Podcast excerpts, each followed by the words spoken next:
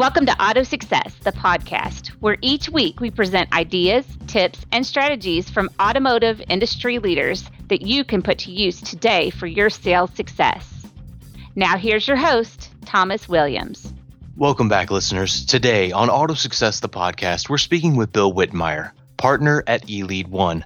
We last spoke with Bill in episode 535, and today we'll be talking about increasing the connection between your dealership and your customers. Thanks for your time today, Bill. It's always a pleasure to speak with you. Thank you, Thomas. Always great to be on. Let's start as we always like to with the auto success under the hood question. This is our chance to learn more about Bill, and we have learned quite a bit over his numerous podcasts. But we still want more, Bill. So for today's question, who is one of your personal heroes, either professionally or personally? You know, I've mentioned Tom Moore prior in the past from uh, from a personal level, so I uh, change it up this time and let's say uh, somebody I, would never had an opportunity to meet, but sure would have liked to. That'd be uh, Dwight D. Eisenhower. I think uh, you know, as a hero comes, you know, somebody who made you know critical and crucial world impact decisions, uh, was able to manage a lot of huge egos. Uh, from different countries, et cetera, and obviously a very pressure-packed time, and and did it efficiently and and obviously successfully. So you like Ike? Exactly. As always, Bill, we appreciate you sharing with us. Now, on to today's topic. You've said that sales in the modern marketplace is no longer about persuading, but instead connecting with consumers. What is the difference and why has this changed? Yeah, it's it's definitely evolved. I think prior it was a lot about just pure sales, right? And and, and sales being professional persuasion uh, and persistent and and product knowledge uh, comparison highlight features. You know, now consumers are so much further uh, along, um, you know, in the process. Uh, most are really close to a decision on the car and, and, and what they're looking for. And now it's about how to make that happen and how to be comfortable with the experience um, so that they can, you know, actually spend their money anywhere, right? I mean, consumers can go anywhere and get these commodities. So it really ends up being about why should they spend with you? You know, what's unique, what's special, you know, what's the separator that's in a positive way that you can provide uh, in that connection as opposed to persuasion. So I think there's been a huge evolution between, you know, certainly in automotive sales, you know, that that high I don't want to call it high pressure, but that high persuasion, you know, high intensity, you know, sales process of really having to sell the product and and now consumers have done so much of the selling on them on their own with the with the shopping remotely uh, and being so much further down the funnel. What can dealerships learn from other businesses and fields when it comes to connecting with customers, Bill? What do they do that dealerships historically have not? You know, that's such a great question because uh, our, our business in automotive retail is so unique uh, in in the way that it's set up. You know, being that you know cost is out there, et cetera. I mean, I could go on the, the different things that probably wouldn't answer the question, but I think Apple obviously is is a great ex, uh, example of a company that does things differently and how they connect with customers. Now, initially, you would think Apple wouldn't be a good choice, but really, when you start thinking about it, you know, an, an average iPhone, it's a very expensive for the average consumer. Uh, they're definitely not the cheapest, right? You know, an iPhone can run up to a thousand bucks. Um, and then you start thinking about that people buy them every time a new one comes out. That's a pretty big expense. Uh, and I would bet that most people's phone bills for a family, you know, equal a car payment every month. I mean, it's a lot of money. But you know, look, Apple does a great job to connect. You know, you you go look at an Apple store, they're always packed. But I, I beg to tell you to see anybody in there that's actually selling anything. And that's nothing against any, you know, worker that works at Apple, but I've never been sold anything at an Apple store and they've never even tried. And I don't think that they could try to, to sell water to somebody in the desert. That's just not their characteristic. But they seem to sell a lot because of the connection that they have with the consumers.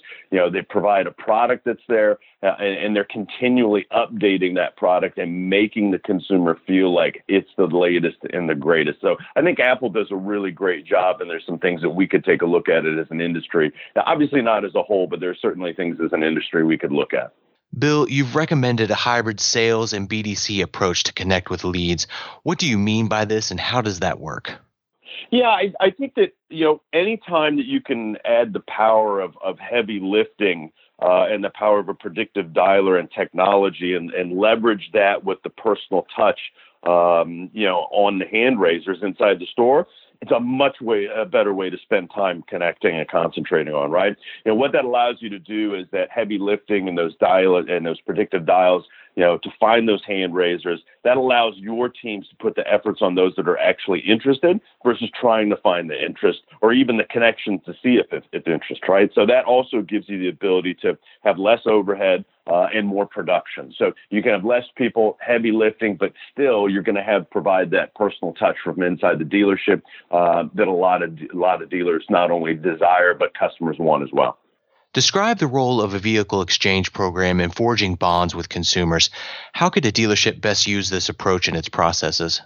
I think the best ones that I've seen are, are, usually set up in the service lane, and and and there's a couple of things that we have to do, and we we tend to wait in this business as opposed to prepare. So, you know, I would suggest if you want to set up a strong process or if you're you have a process and you want to enhance that process, number one, market to the consumers before they even get there, right? There are tools that uh, that allow you to do that. They allow you to identify those consumers and where they're at in an equity position prior to coming in for service.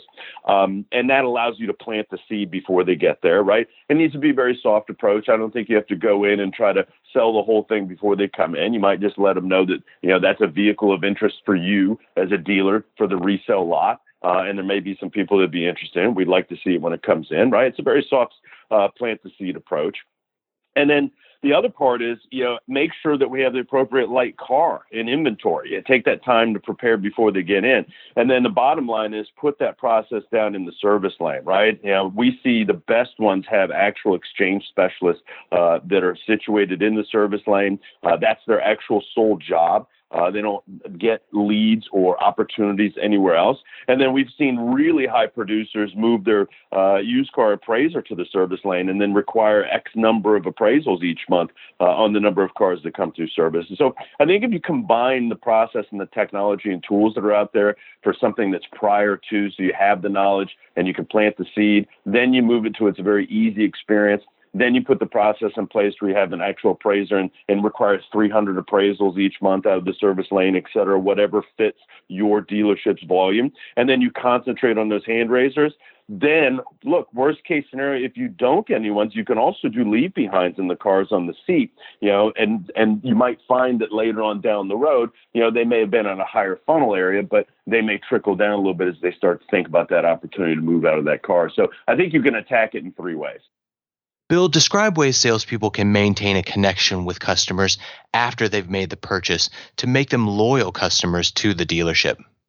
Yeah, this is a hard one, uh, and and I think this this it's hard because it takes time, right? And this and anything that takes time and takes effort, sometimes people don't necessarily want to do. So uh, first of all, it has to be genuine, it has to be authentic, and you have to provide value. Um, you know, so much to learn on a car nowadays with so much technology. You know, how about a free info, right? How about uh, a did you know once a month or once a quarter would be really cool. I've never seen a salesperson do that where they send that out and you know just as an, as a personal touch, it's a little note. They could even free format that so they don't have to do it individually to all their customers. But hey, did you know the vehicle has this? Send it out once a quarter. I love receiving that personally from things like Netflix or DirecTV or different things and applications that I have that I didn't know it, I didn't take the time to learn in the first place. So I think those kind of check-ins are really good. That provides a value base and and and gives the customer an opportunity to reach back out. It's so often I think you see salespeople trying to connect um, with a connection of all about selling, right? It's always you know, us trying to sell you something, us trying to sell you something. Here's a special, here's a special. Just try to change that around and, and be more of a giver, right? Hey, did you know that your X car has this? Let me know if you need anything or any more info. You know, it's always about paying forward. So I think trying to give without the expectation of receiving it back, you'd be amazed at what that connection can do for you. Just don't do it all the time, right? You have to space it out at the right amount of time. What are some ways leaders in a dealership can assist their people in forging lasting bonds with their customers? What do the salespeople need from them to accomplish this task?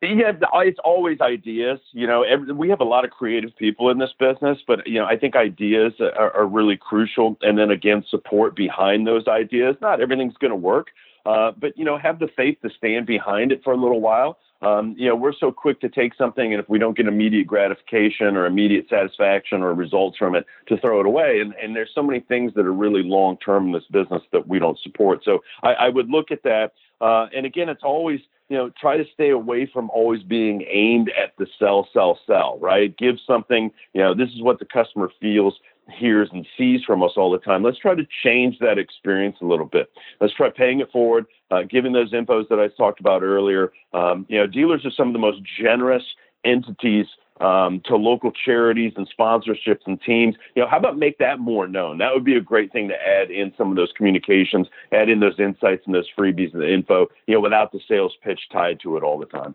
And finally, Bill, what one idea would you leave with our listeners today? You know, today I, would probably say the seven C's: uh, make it conversation, make it a connection, make it convenience. Right? Um, you need to make you and your dealer the the valuable and most trusted resource when it comes to these things. There's so many different shopping areas, and we know all the different touch points that they're doing at home, on the internet, et cetera. But you know, really, that trusted value, person to person, is really what it's about. If you want to make the connection and ultimately make that difference in that experience some solid strategies to build customer retention for your dealership. We appreciate your time today, Bill. Thomas, thanks so much. Always great to be on. Our guest today has been Bill Wittenmeyer, partner at eLead One. For more information about his company, visit elead-crm.com. Thanks for listening to Auto Success, the podcast. For information about Auto Success, look us up at autosuccessonline.com, where you'll find previous episodes, our blog, online versions of our past issues, and many more success driven solutions available for free. If you have any questions, comments, or suggestions about this show or future shows, email us at podcast at autosuccessonline.com. Now make it a successful day.